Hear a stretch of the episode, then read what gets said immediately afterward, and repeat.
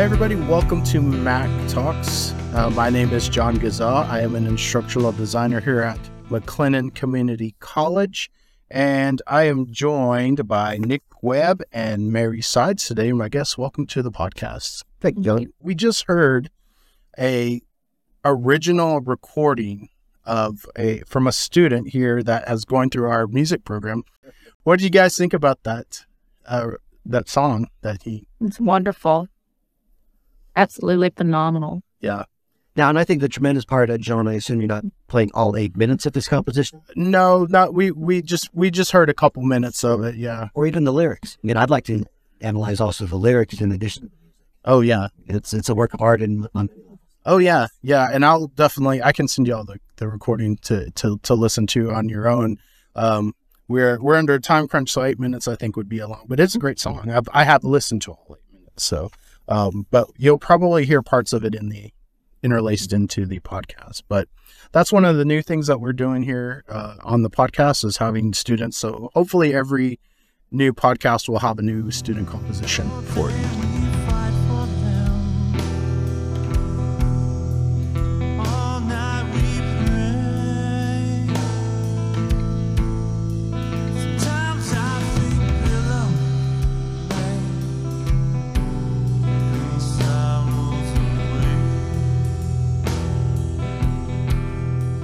Anyway, Nick and Mary here are part of our OER team on campus committee. I guess we're we are are we a committee, a team, Working group. working group. Yeah, and uh, I'm I'm on the committee as well as well. And I'll shout out our our teammates: uh, Jessica Zbeida, Kristen Cook, Yolanda Gonzalez, and um, of course Mary Sides me and Nick. I didn't miss anybody, did I? We're trying to. I guess what are- what what would you say? We're trying to help Increase awareness. increase awareness, yeah, prom- promotes I think understanding understanding. because there are some misunderstandings, which I think we'll probably talk about today as well. Yeah. but there's some great opportunities. Definitely. Um, before we get started, though, because I like to loosen people up a little bit, because conversations, and I've we've talked before, so I feel like we're we're, we're okay. But just before we get into the meat and potatoes, um, we do a little icebreaker just for fun. The last podcast we talked a little bit about AI and Chat GPT, and I plugged in some names of podcasts. Mary and Nick, would y'all listen to these podcasts? So, number one, the name of the podcast is called I Had Had a Question, and it is about an English professor that takes advantage of their lonely office hours to answer all of your most grammatically and syntactically interesting questions. I had to work on that. what do you think about that? Would y'all listen to that one? Well, Joe, as an English professor, I mean, that's a question. That's right up my alley. Look, let me show you. Uh, I'll show you my cards a little bit. There's a, an NPR show called A Way with Words, Uh huh. and they come up with like weird phrases like it's hinky. Uh huh. And they like try to figure out where did they come up with that hinky? Where's that word origin?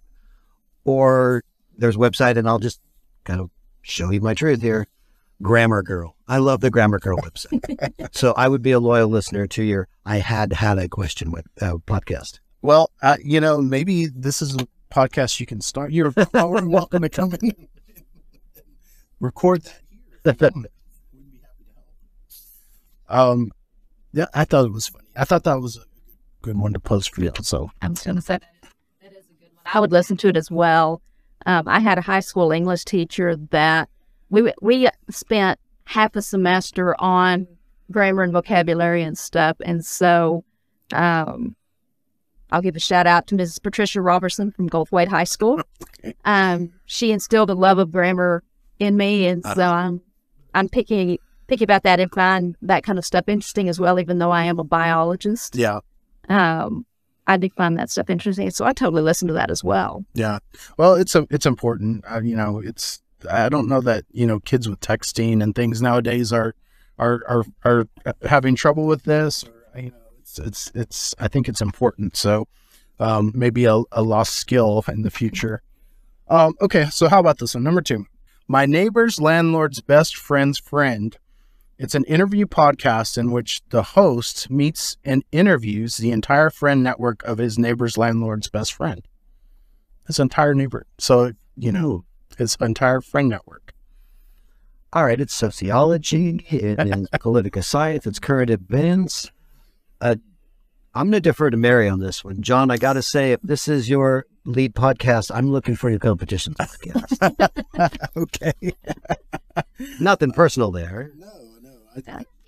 It might be interesting to see how much variety there is in the friend network. You know, how many, you know, different kinds of friends does the landlord have? The, you know, different ways of making living, things like that. You know, it's kind of seeing how wide their friend network is. It could be a sad, sad podcast if there's only one friend. Yeah, oh my gosh, one podcast. All right, so last one, and then we'll we'll move on. Dump to conclusions. Each episode, our hosts are given a week's worth of household garbage, and after spending some time with it, they try to describe the people who live in the house. Then they bring the garbage creators on the show and see how their guesses stack up. I actually think that's pretty interesting. I might listen to that one. It's like modern day archaeology. Um, basically, that's archaeologists, whenever they're on a dig, they love to find a garbage midden because it tells us so much about um, how people lived in the past. So, this is just kind of an updated version of it. Yeah, I like that. Yeah. John, you are drawing all of my secret confessions out of me here today. there was a, a show on Fox Network about two years ago called Crime Kitchen. And the premise of Crime Kitchen is that they litter the kitchen with a spatula with a little bit of powdered sugar on it and some baking trays and the mixer. And then people had to go in, read the clues, and then bake what was baked in that kitchen. Uh, So it's it's a cooking competition, but it's also kind of a mystery competition. I was obsessive about that show. that actually sounds really interesting. And that's what this sounds like. Yeah, What can we read from the clues and what can we project based on those clues? I I like it. I like it. I, I also like that, you know, with all the answers, y'all both kind of went to educational background, like you sociology, archaeology. That's that feels very uh, instructor professor like. So that's I, I, I like that. Um, okay, well, those podcasts won't ever probably be a thing, and if they are, I'm going. To, y'all will be the first to know.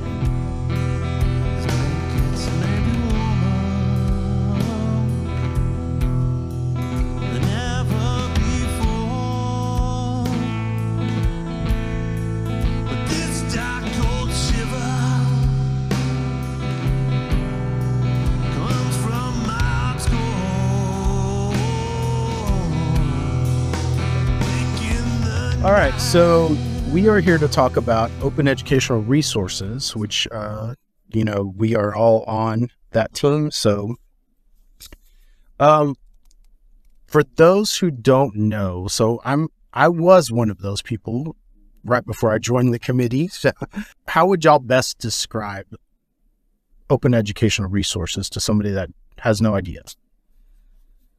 Well, the thing I would start with, John, is to suggest that that phrase is very an open educational resource. It sounds overly complicated in a way, and I think your question's inviting me to simplify it a little bit. Sure. Let me use a metaphor.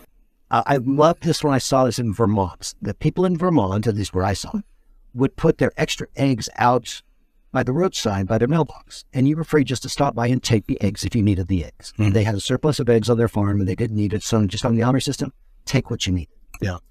That's what I see OER is I'm making my content available. I've written a textbook or I've written a lab unit or I've created a PowerPoint and I'm putting it out there for somebody else to use if they would find value in that in their classroom. So it's the free exchange of content that can be used in classrooms.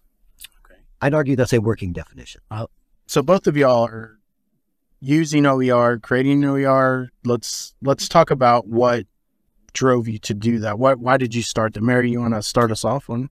Well, a couple of reasons. Um, I teach non majors biology, and so these students that are taking my class are taking it because they need to check off the science box on their degree plan. And I didn't see any reason that they needed to buy a very expensive textbook. We actually had a really good non majors book that we're using, and it it was actually written from the ground up for non-majors biology. So it's a wonderful book, but like all textbooks nowadays, it costs quite a bit of money. And the the online access to it th- through um, the publisher's um, platform. Even though it was less expensive, it was still expensive. And some students had problems accessing that. And I'm like, okay.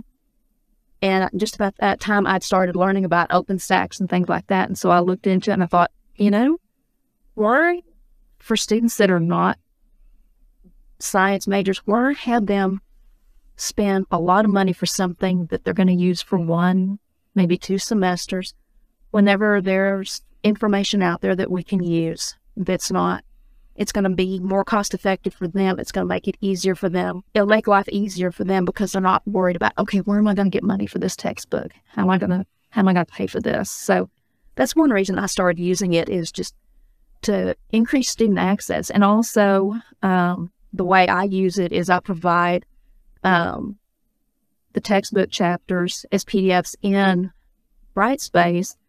And so if they can access Brightspace, they can access the textbook chapters. Whereas um, using certain other platforms, we had a lot of connectivity issues and things like that the last time I was using um, our the one that the publisher one that we normally use. Mm-hmm. So that was one of the main reasons was just both cost and ease of access. Did you see a positive? I uh, did.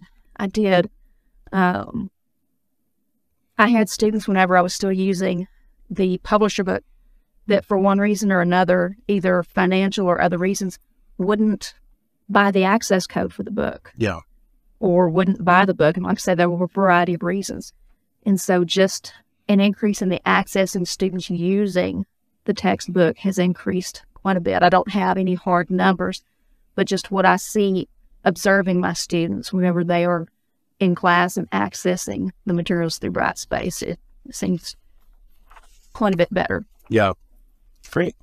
And I look, I share Mary's experience about teaching non-majors. All students are required to teach uh, to take English. No one takes English joyously, and I think I have a few English majors. So it's the same thing. They're not going to cherish this book and keep it for decades on their shelf.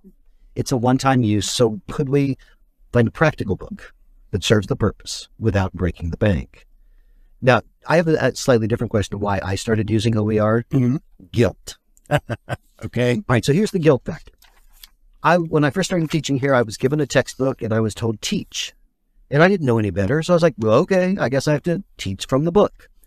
But I could not in this big fat overstuffed composition textbook. I couldn't teach every chapter. There there was too much content in the book. We couldn't race through it. We'd just be reading a chapter a week, and we wouldn't ever be writing it. So I picked and chose which chapters I wanted to read, but that meant like two thirds of the book we never even cracked. Yeah. And I thought, what a waste. And it might seem very dumb to students that we pay, I shelled out $112 for this book and we only read three chapters. Yeah. We learned a lot. We wrote very good essays, but the book was becoming an obstacle. And students pointed that out in my course evaluations. Like he doesn't use the textbook very well. And they were right. Yeah. And that became one of my impetuses to begin to think, well, can I solve that problem? Can I use the textbook more effectively? Or maybe could I reconceive, do I need this textbook or could I find something else? Yeah. Yeah. That's one thing that uh, I was impressed with OER when I started learning about it is that you know, it's not just, hey, here's free material. You can actually take it and do something with it. You can just take pieces of it and you can make it your own. Being a former teacher, you kind of tend to want to build the class to be your own. So one question though that I get that comes up when I talk about OER, and I'm still learning, so it's one question that I want y'all to answer for me too, is the quality. So we have people that are are are concerned about well, if it's free, and I think they may confuse it with going and googling something, right? You pull something from Google or Wikipedia, and the quality is in question. All right, my thoughts on quality relate to what you just said about Google. Now, we can Google something or we can go to Google Scholar, and there are different types of Google.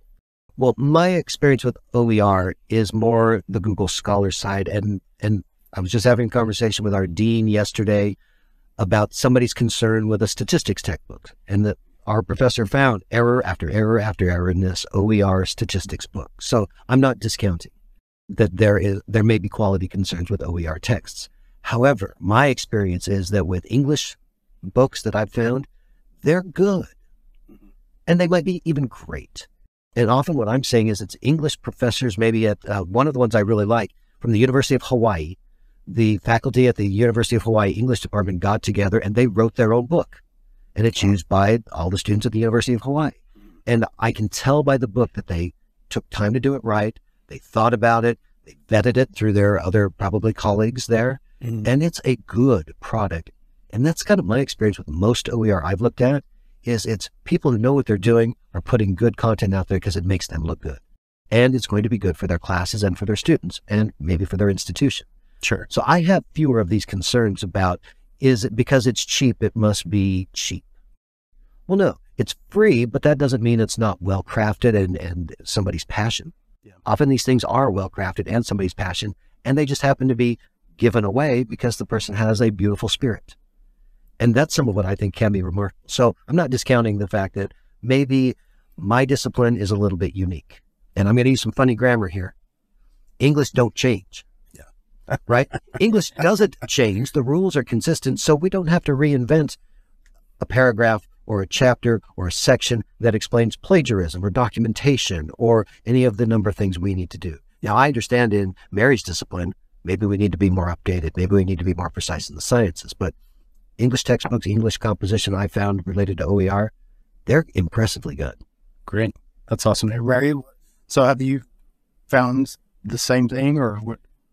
What's your For most part, yes. Um, my most of my experience is with OpenStax textbooks and with um, both the majors and the non-majors biology textbooks. And I also, as I also teach ag economics, I have used the OpenStax micro book along with some stuff that I've put together. And by and large, what I have found, the quality has been very good. Um, you go and look at the authors; they're all um, educators. They're all credentialed. You know, they, you know, you can look down and see see the list of authors that um, were invited to contribute content, and they're all good. It's like any other textbook. I mean, you can go to a publisher's textbook and find error after error after error. I've done it for years, Yes. and you know, the the nice thing about the OpenStax textbooks is that if you find an error, you can submit it and they will review it and fix it. Um, they're very, very good about that. And um, what I have seen, I think, especially with the majors textbook, it looked like with the non majors, they had a longer list of authors. It looked like they had done more refining. They had put the, the majors textbook out there. Um, it had a little bit less of a finished feel, but the non majors, um, the concepts book, looked like it had been a lot, uh, had a lot more editing done to it and everything. But I still found errors and I submitted them and they got to them in a timely fashion. So my experience is that um, the content is quite good. Yeah. Because, like I say, there is that self, at least for OpenStax. I can't speak to other um, other sources and other platforms, but at least for OpenStax, there is that self correcting mechanism that we see. Um, the other thing, quality wise, is one thing about OER, the ancillaries maybe not may not be quite as good as what we get from publishers because I mean this is for OpenStax they had a grant that they used to pay for all of this and so I think a lot of that went into the publication of the text and putting together the text rather than worrying so much about the ancillaries so that might be a weak point but if the content of the of the textbook is good you can work with the ancillaries that's part of the instruction process is looking at that and working with that. Right. And so by ancillaries, you mean test banks? Yes, test bank, test banks, um, uh, PowerPoints, you know, lecture PowerPoints, that the things that you would get from uh, the publishers usually provide when you adopt their textbooks.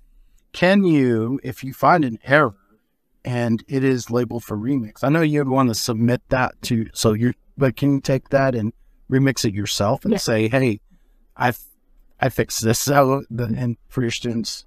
Um, OpenStax has started providing um, their books as Google Docs. So you can um, contact them and request access. They'll share the Google Docs folder. And so you can take, and yes, you can fix it yourself. Um, as long as you acknowledge the original authors and where you got the original book and provide that attribution, yes, you can go fix it yourself. I've, I've done that quite a bit.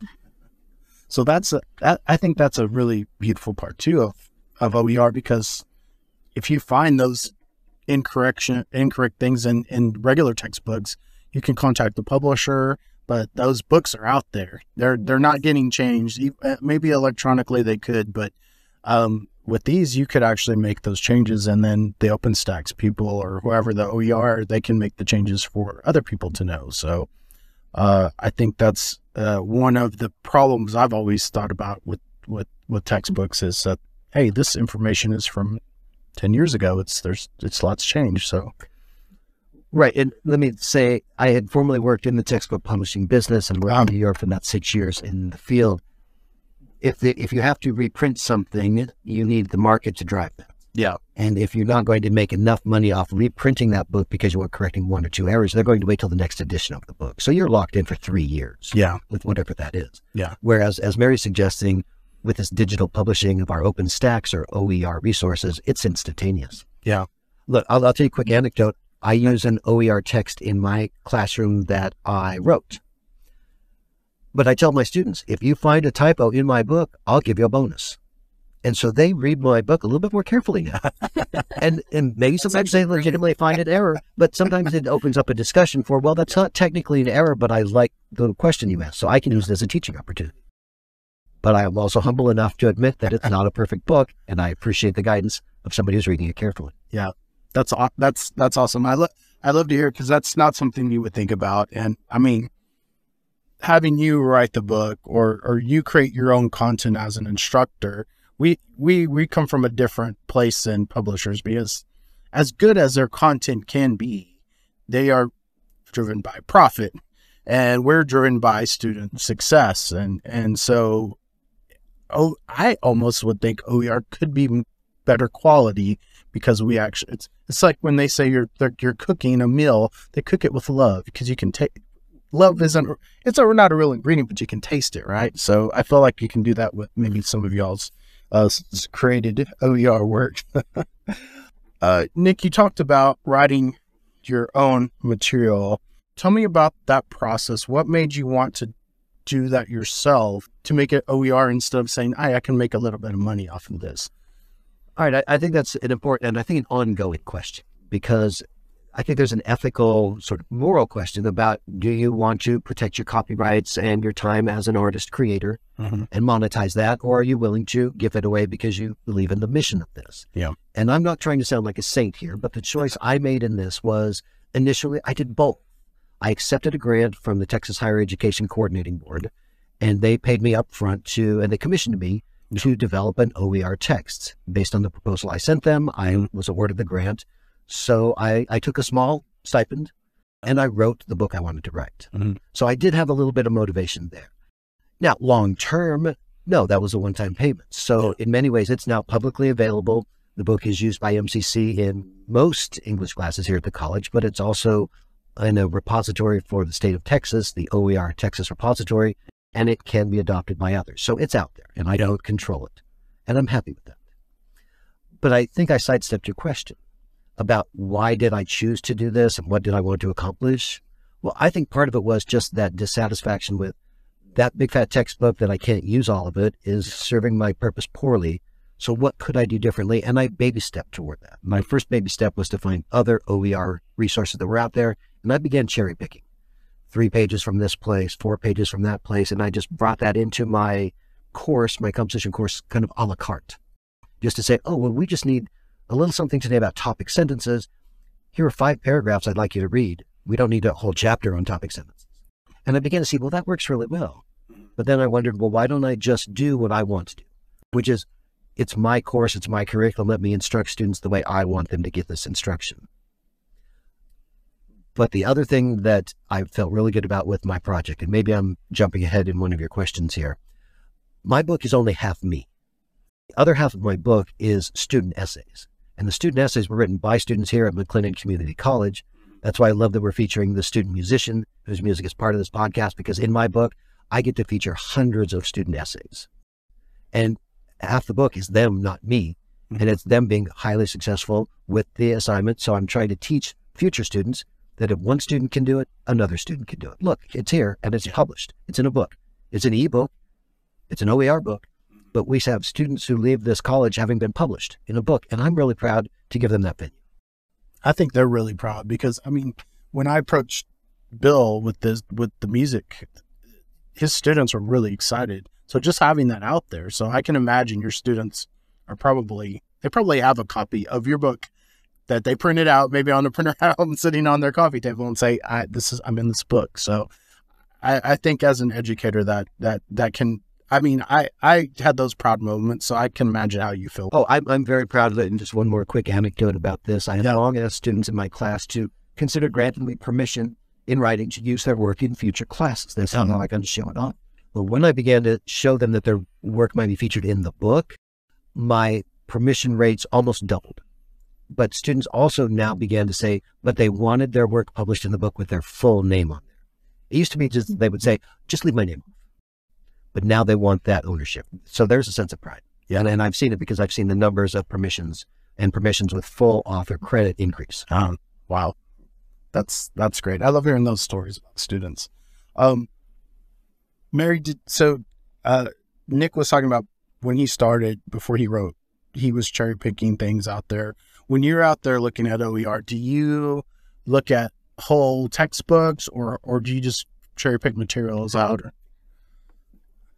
I basically do what Nick used to do. I cherry pick. So um, there's a couple of biology OER textbooks. Again, the the the, the majors book and then the the non majors book. And there's also another one that I found um, on OpenStax that was a a group of professors at a school basically took that content and kind of made it their own, but also shared it out through OpenStax. And so they had added some content. And so basically, I cherry pick from those three sources, pull things together, make my own little adjustments to it. So um, I don't use all of any one thing. Basically, I just pull what I need for my classes. I'm learning more about OER as we're in this podcast, so I think that that's that's awesome. Um, so, like I said, I really love to hear about students, and it, it's tough in my position because I don't get to work with them very often. So, please let me live through your eyes and tell me some joy mom- joyous moments. And it doesn't have to be about students, but using OER, hopefully you had a moment when those like, you know, get you right in the, the feels uh, uh, about that. So do y'all have any of those that show that you could share with? Well, making me feel like it was a good choice. Like I say, just the increase, seeing students being able to use the material more and access it mm-hmm. um, more easily yeah. Just I think that increases their chance for success is just making it more readily available to them. So I've just I've seen that since I've started using it. I think I started using it in 2019, uh-huh. and I've been using it since then. And so just seeing them use it and easier access for them has been really good. Yeah, and I think ease of access, Mary, is 100%, even now more, because you mentioned 2019. That's when we started using my OER textbook as well. But we know what happened in 2020. Mm-hmm. Pandemic shuts us down. Now, everything is a little bit more increasingly digital versus physical. Well, the more these OERs, which are almost exclusively digital resources, are integrated or available for our students, I think it's easier for them because the concept of physically carrying books around is foreign to many students of this generation. And physically reading a book and annotating a book is not their method. Whereas if it's on their phone or their computer or some way that they can access it in a portable way, I think we're promoting their success. I agree. I have a statistic here, a, a few statistics about OER. So, uh, a, a 2018 report say uh, OER materials in place of traditional textbooks saved an average of $128 per course. Um, they also, another 2018 report, found that a majority of users that used OER found them to be high quality and save students money on textbook. Um, also, another study talked about how they did better on tests on end of course exams than those who used traditional textbooks. So there's some interesting statistics out here on OER. And so I definitely see how our students can be successful if, if we uh, are using it more. I'd like to see some of our data, and I don't know, I'm going to to talk to Laura about maybe some statistics and maybe doing some surveys on that. And I think, I actually think we're, I think Yolanda's working on that or, um, so it'll be interesting to see what, what comes out of, out of that data for our, our students because everybody, every college is, is, is different. So Yeah, and John, I think that's really interesting data that suggests that they do as well or better using an OER or slash digital resource. But here's my question, concern. Are instructors as confident with these digital resources? Now, I know OER and digital are not the same thing, Mhm. but how are instructors doing with this new world? Which I think is one of the challenges that we should also be exploring in this. Exactly. Well, and I think that's part of this. Com- the reason this committee exists is because you two are great assets to our faculty, and uh, so prepare for many emails after this podcast comes out. Um, but also, the OER committee is a, a great resource to to help people get started. Um, what so? Speaking on that, what would you, if somebody was interested, if I was a faculty member and I'm interested in OER, what's the best place to start? Where would I, how would I start? Where would I start? What do you, what suggestions would y'all have? Well, the first thing I would suggest is talk to colleagues who may be involved. These, you know, let's just chat about what seems to be happening. Because in a lot of ways, we don't have to reinvent the wheel. If somebody, if our neighbor down the hall is doing the same thing that we might like to do, that's the best resource to start. But uh, finding a site, now, Mary, you use OpenStax, is that right? Yes. One of the ones I'm hoping I'm going to get the name right is Creative Commons. Mm-hmm. I just went on Creative Commons, and it's just a database of a whole bunches of books. And I just went down so many rabbit holes, and I had so much fun looking at what's available, what's available. It was stunning. Yeah, yeah. Mary, what, what would, what would you suggest? Well, I think at the time there was an initiative to start using, looking at OER and um, inclusive access. And so, coupled with some experiences that I've had in the spring 2019 semester, I started looking at it there. Like Nick, I would recommend talking to people that were already um, using OER materials, but just start exploring for yourself. There is there's so much out there, especially now. Um, the OER Texas website um, has a lot of stuff that um, the entire OpenStax biology textbook is available on the OER Texas website, and there's so many other resources as well. So just start exploring, start looking. Um, as we said, sometimes you know you kind of have to do your own vetting. Yeah. Uh, you have to look at it and make your own decisions about well, how good is the quality? You know, does it does it do what I need it to do? Mm, So there, you know, you kind of you kind of have to be your own editor and your own um, do your own due diligence Sure. on that. Yeah. But just start looking at and seeing what's out there because there is a lot of stuff now, and then lots more being created all the time. Which is the good news and bad news because one of the, I mean, let's acknowledge one of the downsides of this is it takes time. Yeah. Yes. Yes. So the challenge is having the energy to maintain the search for, let me find another resource and another resource. And honestly, sometimes it's difficult to upend your standard curriculum for a new it is. Sure. Yes. and creative energy. But you know, I would like to encourage people. I, the analogy I find comfort in is it's like going to thrift stores or garage sales.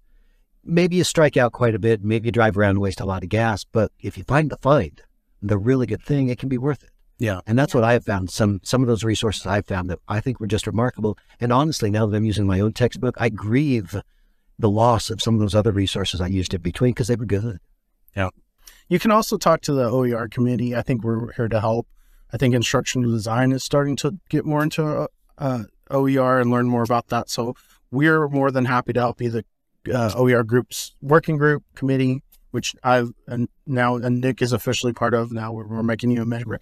Um, uh, we're more than help happy to, to share what we know about OER and help you out. Um, did y'all want to, any last thoughts on OER before we wrap up? well, look, I'll jump in just one more time. Sure. You you said one more thing. You said one thing earlier that you said, well, maybe OER could be better than standard textbooks, but you kind of swallowed that a little bit. You almost didn't want to say that they could be better. I'll say they could be better. Yeah. They might be better.